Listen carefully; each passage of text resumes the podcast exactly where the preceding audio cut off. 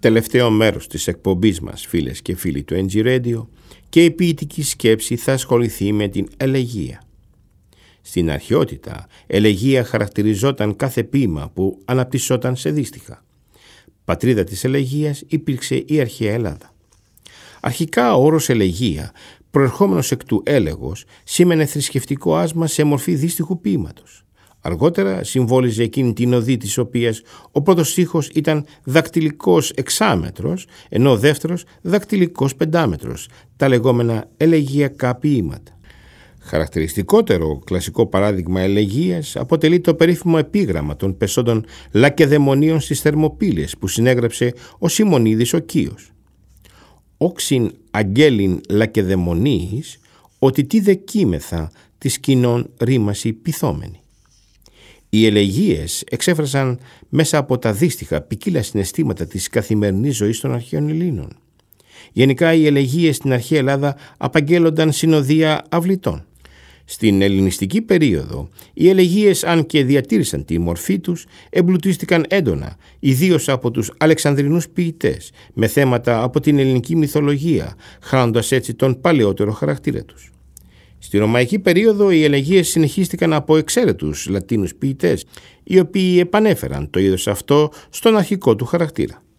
Κατά τον Μεσαίωνα, η ελεγία έχει ήδη λάβει τον χαρακτήρα της έκφρασης του ερωτικού πάθους και περισσότερο της ερωτικής απογοήτευσης. Πολλοί θεωρούν τον μεσαιωνικό θρήνο συνέχεια της ελεγίας. Με την εμφάνιση όμως του ουμανισμού που εμπνεόταν από την αρχαία ποίηση, η ελεγία αρχίζει μια έντονη αρχαιοπρεπή παρουσία με την επιστροφή της στον αρχαίο λυρισμό. Στη νεότερη Ελλάδα διαπιστώνεται με έκπληξη η διατήρηση της ελεγίας μέσα στο δημοτικό τραγούδι στη νεοελληνική λογοτεχνία και την ποίηση του 19ου και 20ου αιώνα την ελεγία εκπροσώπησαν με τα έργα τους οι ποιητές Διονύσιος Σολομός, Βαλαωρίτης, Κωστής Παλαμάς, Λάμπρος Πορφύρας, Καριωτάκης, ενώ ο Καβάφης ακολούθησε περισσότερο τους απόϊχους του ποιητικού αυτού είδους.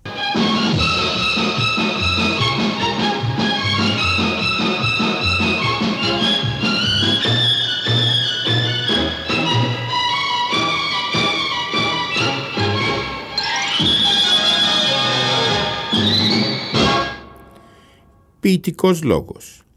Τέταρτη διάσταση. Ψυχή μου, βγες και σάλεψες το φως που με τυφλώνει. Καιρός πάει που στέκομαι και ο φόβος μεγαλώνει.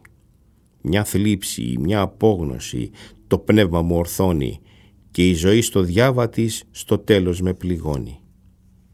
Αρνούμενος να χάσω το κορμί μου, σωσίβιο φοράω την ψυχή μου και ναυαγός παλεύω στη σιωπή μου, να αλλάξω αργά και σταθερά τα θέλω στη ζωή μου. Μια τέταρτη διάσταση ξεπρόβαλε με όραμα αλαφραίο.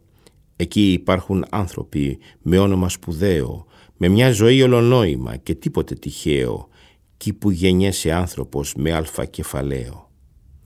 Πόσο σ' αγάπησα ζωή και πόσο σε λυπάμαι, τα λάθη και τους πόθους μου πάντα θα τα θυμάμαι.